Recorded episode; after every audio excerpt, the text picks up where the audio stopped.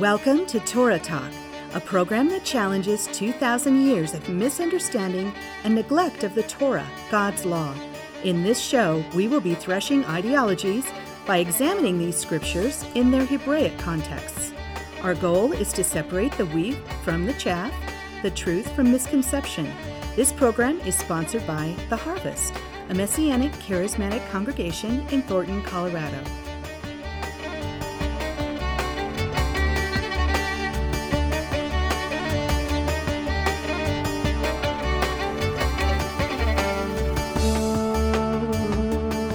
All right, well, today we're going to interview shortly and just get a snapshot of her life, Pamela. Please welcome her.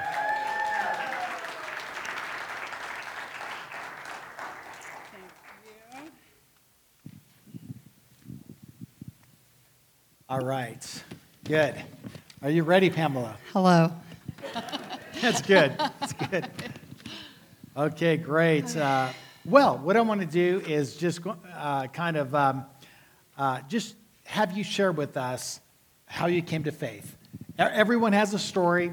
Typically, typically we, we come to faith through a crisis. Typically, um, and so yeah, why don't you share with us how did you come to the end of your kind of like life and realize I need Jesus? Well, um, early on, my mom was divorced when I was probably f- around five, and um, so I didn't really have any contact with him until I was 17, other than some cards and whatnot. And uh, so, anyway, he came back into um, my life, and I had a meeting with him after all those years. And I was. and were you like, um, I mean, really eager for that and excited about that as far as that potential that, gosh, I get to see dad again? Yeah, really Yeah. excited. Like it was just a big deal. And we met at the Village Inn, and uh, uh, it was very exciting. And I remember um, looking at him and thinking, "Wow, that's where I got my eyes." And I was so excited, and it was just it was really a great time. And I was looking forward to what the future had in store because he was going to be he was in the service, so he was being stationed back in Colorado. And uh, so I went home and I was all excited and I was crying from happiness and sitting on my bed. And my mom came into my room and she um, stood there in the doorway and she said, What would you do if I told you that wasn't your dad? And um, exactly, it was like, it's like what? What are you? What do you mean? And you know, so it was. It was a moment. It was Right. Devastating. she was, yeah, she was serious. Yeah. Yeah, this is I was like, what do you mean? What do Yeah. you? And uh, So what was kind of going on at that moment? Were you just like, I mean, were some of the feelings or?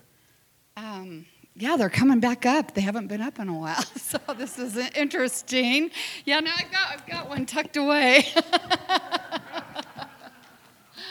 um, yeah, don't but don't feel sorry for me. It's all good. It's great. It's. Uh, but yeah, just more of like a shock. And what do you mean? And uh, well, what would you do if I told you that wasn't your dad? And it's like what? And so and then she told me the truth. And um, I was I was a cheerleader at the time, and we were on our way to go cheer at a game, and some people were coming by to pick me up, and I was just like, oh my gosh! And so she gave me a Valium.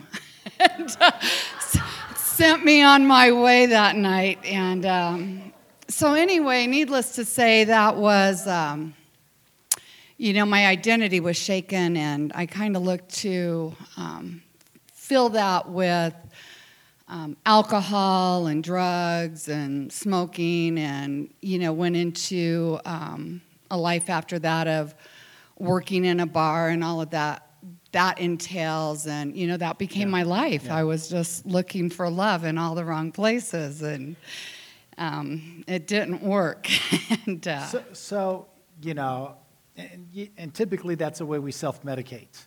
You know, if it's too much trauma, we tend to drown it Mm-hmm. uh, with, with anything that kind of like just clouds all that and, and, and removes it. So, uh, so at what point did you realize, man, I'm like just trashed. I'm addicted. My, you know, I'm just like this thing has ripped me.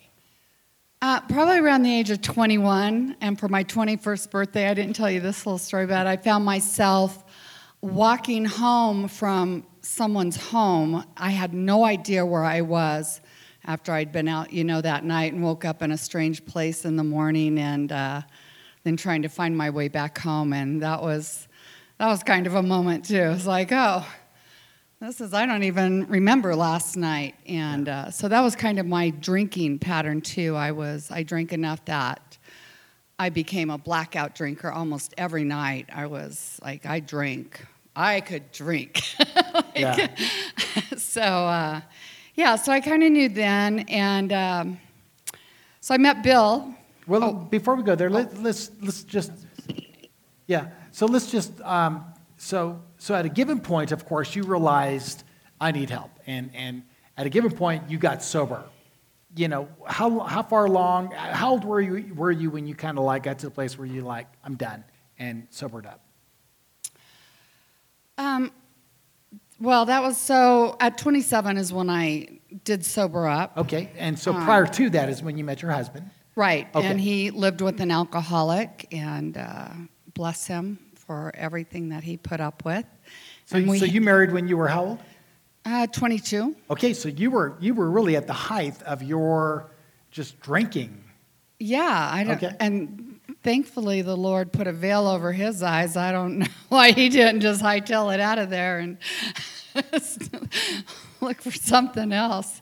Okay. But uh, God got is married? in control, Yeah, and He yeah. is. Man, He had a plan for us, Great. and And so Yeah. uh, you guys are married, you have a baby, and um, so you probably said, That's enough. I'm quitting drinking. I, I have a child. Yeah, I wanted to, and I mean, anyone that's ever had an, a problem with alcohol or um, drugs understands that thinking of. I mean, that's the only thing I wanted to do was to quit, and I swore off every morning. I woke up, and by the time I was, went to bed that night, I was, you know, blackout drunk, and Yeah. um, I would have given anything. And the the lie that the enemy put into my head during this time was um, that we're kind of all actors in a play, and that my designated role was to be the alcoholic. That was the role I would carry out for my whole life, and there was nothing I could do about Wow. it. Wow.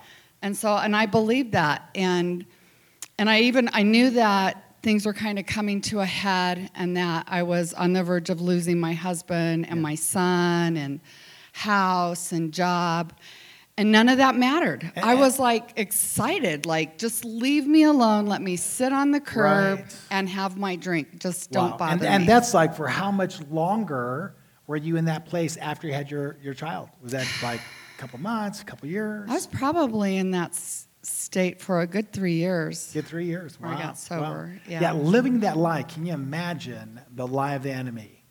Well, that's your role. You know, this this is who you are, and it's fate. So just Mm-hmm. accept it. And, and like most of us, we accept that. We think, well, this is this is who I am. It's who I am, and it's such a lie of the enemy. It is, and Yeah. he tells us that we're, you know, that we're worthless and that, um, you know, we're we have no value. Right. So, in the maze of just being lost, that's the definition of being lost, right? Of just being lost and in that um, place of just hopelessness. What was that encounter with Jesus late one night that kind of Yeah. began everything, you know, kind of turning a different direction? So probably a year before I got sober, I uh, had gotten into bed one night, drunk, of course, and uh, man, I heard this voice in my head, and it said, "I can't see you in the shadows." It's like, wow, what is what is that? And I knew it was the Lord because I I had previously been a believer, you know, in, in school, and so I knew that it was the Lord. And so, I mean, I still meditate on that to this day. I think that. Um, So, what, what, what do you think he meant?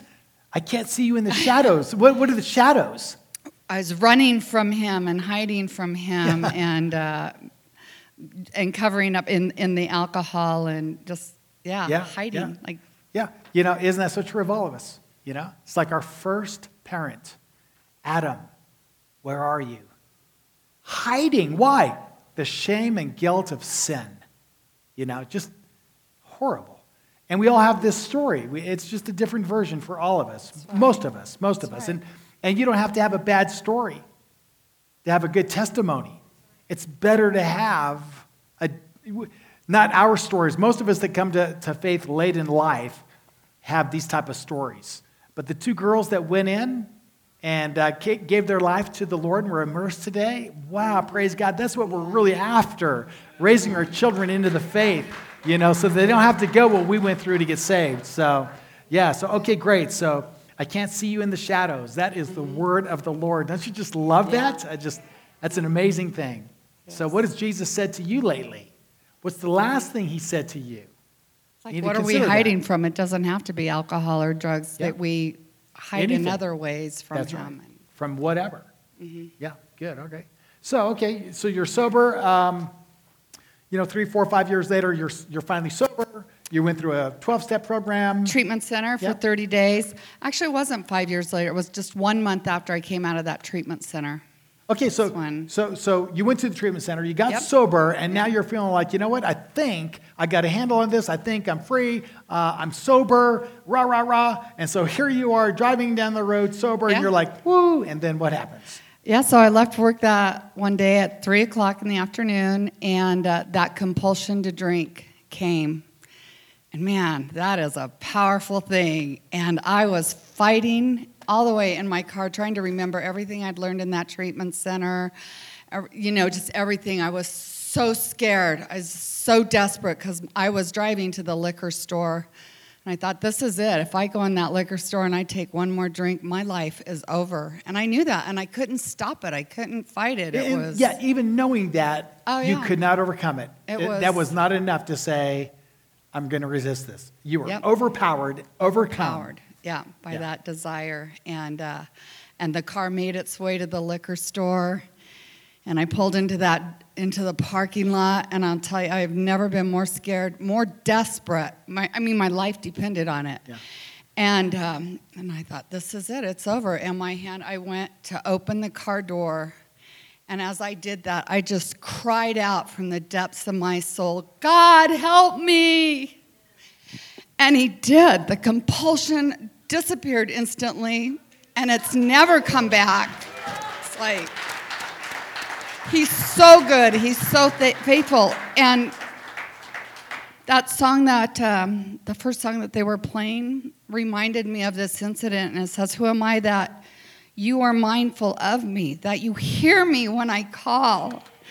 Is it true that you are thinking of me and how you love me? It's amazing. Amen. So amazing.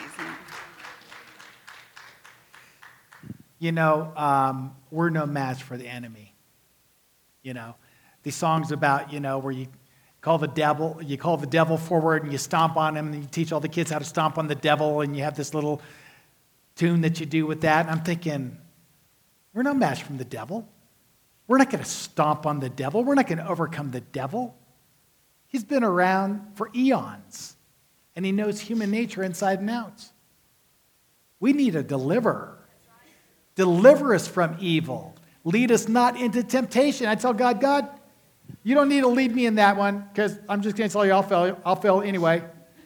I know what you know, so let's skip that one. You know, lead us not into temptation, but deliver us from the evil one. And I really believe that when we're in those places of desperation and we're no match and we know that we're not going to make it, when we call out, just like what she read, when we call out on the name of the Lord, I mean from the depths of our hearts, God will hear our prayer. He will come and He will deliver us. And maybe not immediately, but as we hold on to Him and cry out, He will do that over and over and over. What Pamela found is what all of us have found, or at least most of us. He's not just a Savior, He's a deliverer. He's a deliverer. And He's much greater in power than the enemy ever could be. It's in Him that we can overcome, not we ourselves. So, you know, uh, Pamela, we're out of time, but that is a powerful um, testimony of what the Lord's been doing in your life. And uh, it's just been amazing. And He's been at work, like all of us, ongoing. And we hit our challenges and our bumps, and He's there over and over and over to deliver us, set us free, and get us back on the path And we want to thank you so much for sharing what you've shared today. And uh, we just rejoice in it. You're a child of God, and you are growing as one of his children. right. And we are together going to rejoice in the grace that our Father has given to us. Hallelujah. Praise God. Well, that concludes our program for this week. And a special thanks to our great King, Yeshua the Messiah.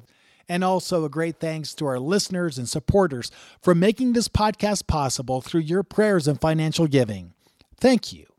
Know that in your prayers and giving, you are partnering with us as we advance the kingdom of Messiah in Israel, in the United States, and throughout the world.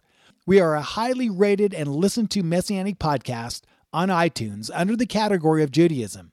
So subscribe now, pray with us, give financially, and share the vision and the power of this podcast with everyone you know. Baruch Hashem. Blessed be the name of the Lord.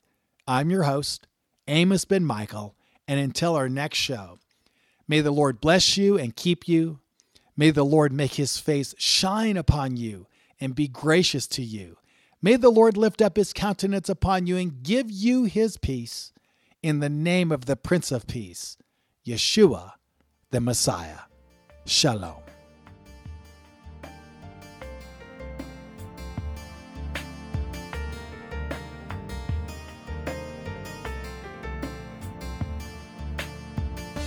Torah Talk has been brought to you by The Harvest, a messianic charismatic congregation located at 8891 Hose Boulevard in Thornton, Colorado.